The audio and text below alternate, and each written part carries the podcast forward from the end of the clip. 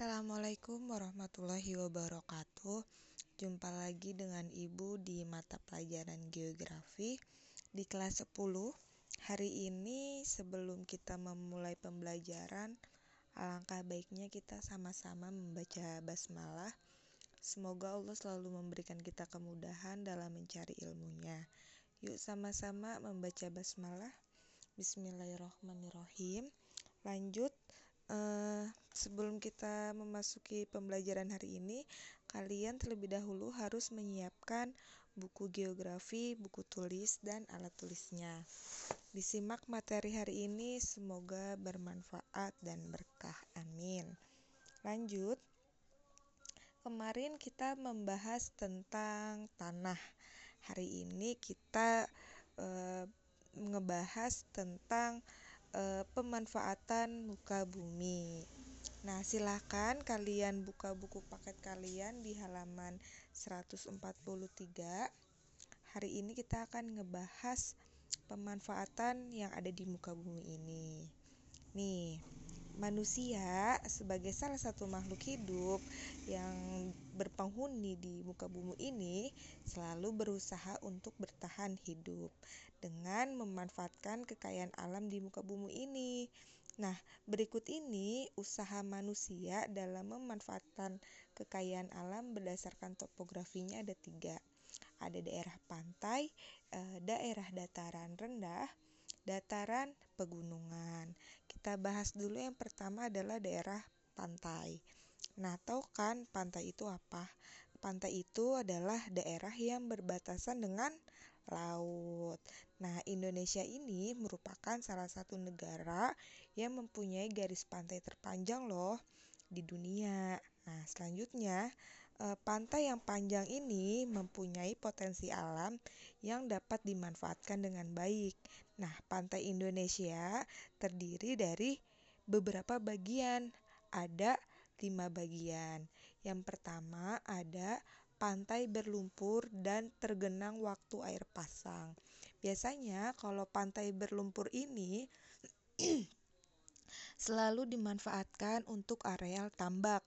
Apalagi kalau musim kemarau yang panjang terjadi di Jawa Timur, maka lahan di pantai ini dijadikan sebagai penambangan garam.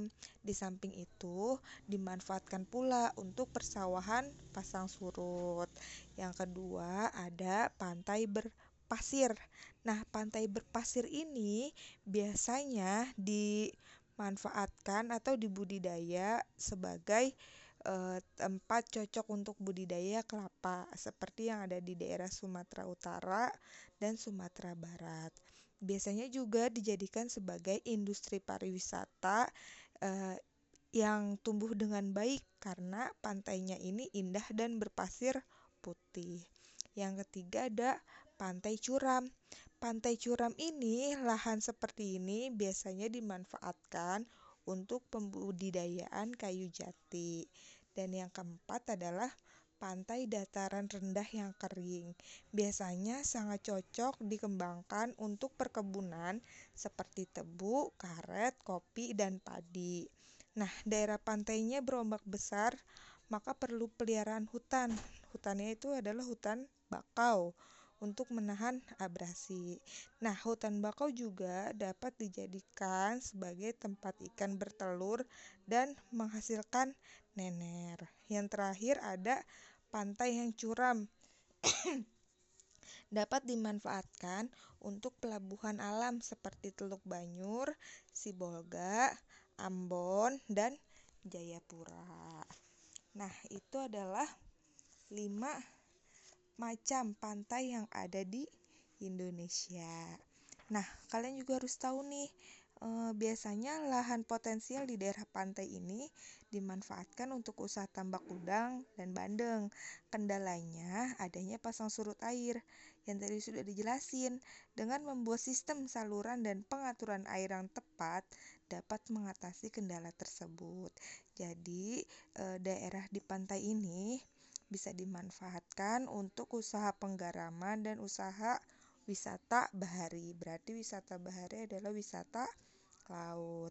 Ini yang pertama di daerah pantai. Yang kedua adalah dataran rendah. Dataran rendah adalah bagian dari permukaan bumi dengan letak ketinggian nol sampai dua ratus mdpl. Nah, biasanya aktivitas yang paling dominan pada dataran rendah adalah pertanian dalam skala yang besar, karena banyak dijumpai lahan yang subur, di mana tanah di dataran rendah yaitu tanah aluvial atau endapan sungai yang subur. Nah, Pulau Jawa merupakan penghasil padi terbanyak nomor satu di Indonesia. Aktivitas pertanian e, di dataran rendah umumnya adalah aktivitas pertanian lahan basah. Biasanya e, jika daerah yang memiliki sulit air, biasanya dikembangkan perkebunan karet, cengkeh, tebu, coklat, kopi, dan tembakau. Nah, usaha peningkatan produksi pertanian dapat dilakukan e, dengan empat cara. Yang pertama adalah it, intensifikasi, yaitu peningkatan produksi tanpa memperluas lahan. Biasanya usaha ini lebih cocok untuk daerah Jawa, Madura, dan Bali, di mana lahannya ini semakin berkurang akibat pertumbuhan penduduk yang banyak digunakan di luar pertanian. Yang kedua ada ekstensifikasi, yaitu peningkatan produksi dengan memperluas lahan. Biasanya cocok sekali untuk daerah luar Jawa seperti pembuatan sawah baru di Kalimantan Selatan pada tanah gambut. Yang ketiga ada diversifikasi, yaitu menanami lahan dengan berganti-ganti jenis tanaman.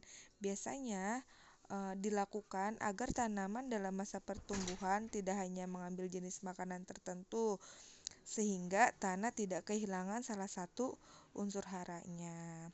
Yang terakhir adalah rehabilitasi. Nah, rehabilitasi ini penggantian tanaman yang sudah tua atau tidak produktif. Usaha ini dilakukan agar produksi tetap stabil. Jika tidak dilakukan, maka akan terjadinya yang namanya stagnasi. Stagnasi pangan yaitu memerlukan waktu yang cukup lama lagi untuk melakukan peremajaan. Jadi e, ada empat ya, usaha peningkatan produksi pertanian. Ada intensifikasi, ekstensifikasi, diversifikasi, dan rehabilitasi. Dan yang terakhir adalah daerah pegunungan. Nah, daerah pegunungan ini adalah bagian dari daratan yang merupakan kawasan yang terdiri atas deretan gunung-gunung dengan ketinggian lebih dari enam ratus mdpl. Nah, untuk daerah pegunungan dan dataran tinggi, selain digunakan untuk permukiman, tanahnya juga digunakan untuk pertanian, perkebunan, peternakan, kehutanan, dan hortikultura.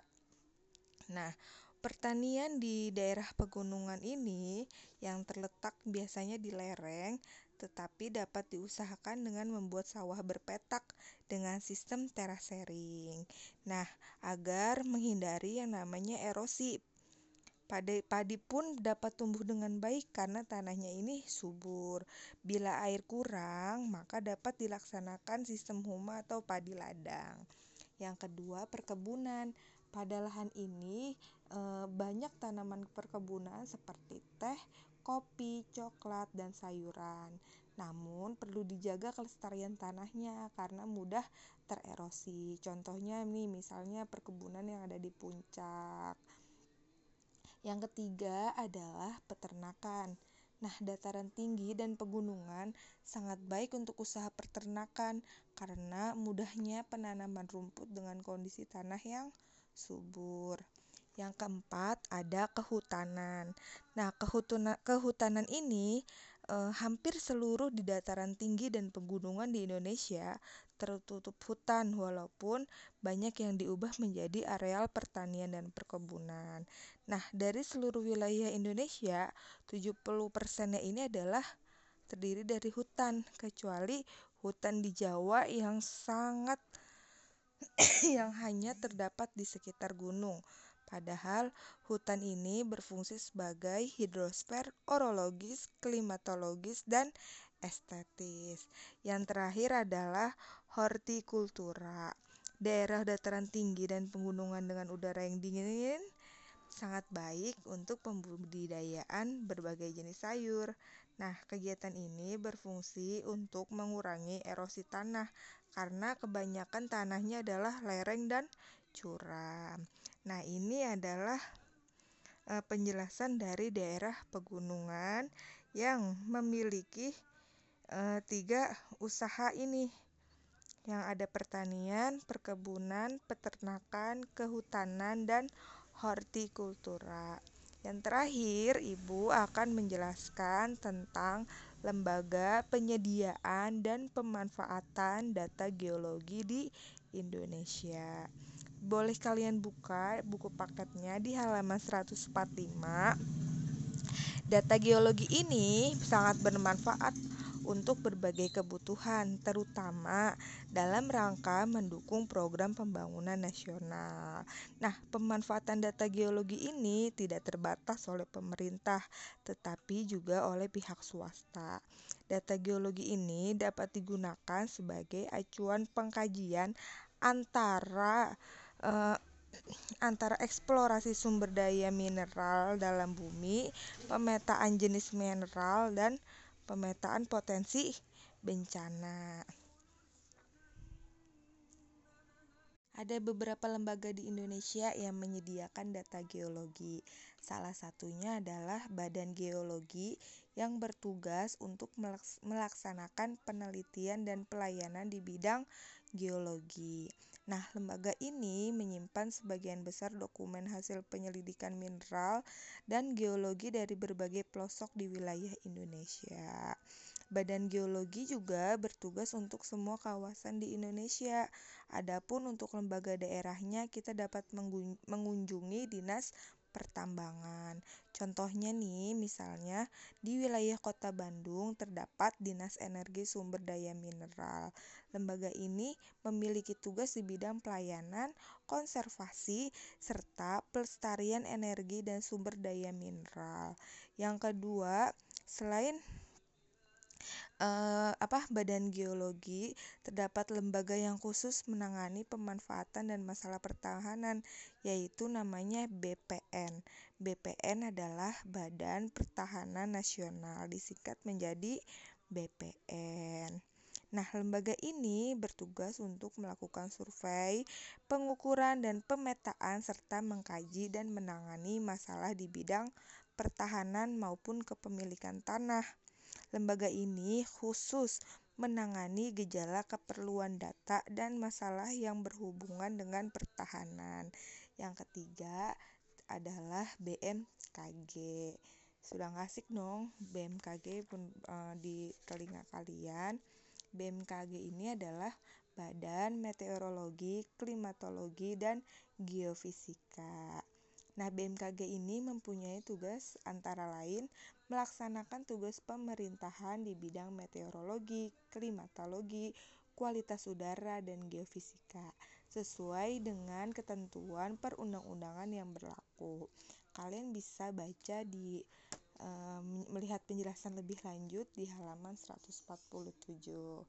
Nah, untuk materi materi hari ini cukup sampai di sini terkait lembaga penyediaan pemanfaatan data geologi di Indonesia dan eh, apa pemanfaatan di muka bumi. Ada daerah pantai, daerah dataran rendah, dan daerah pegunungan. Eh, cukup sekian materi hari ini.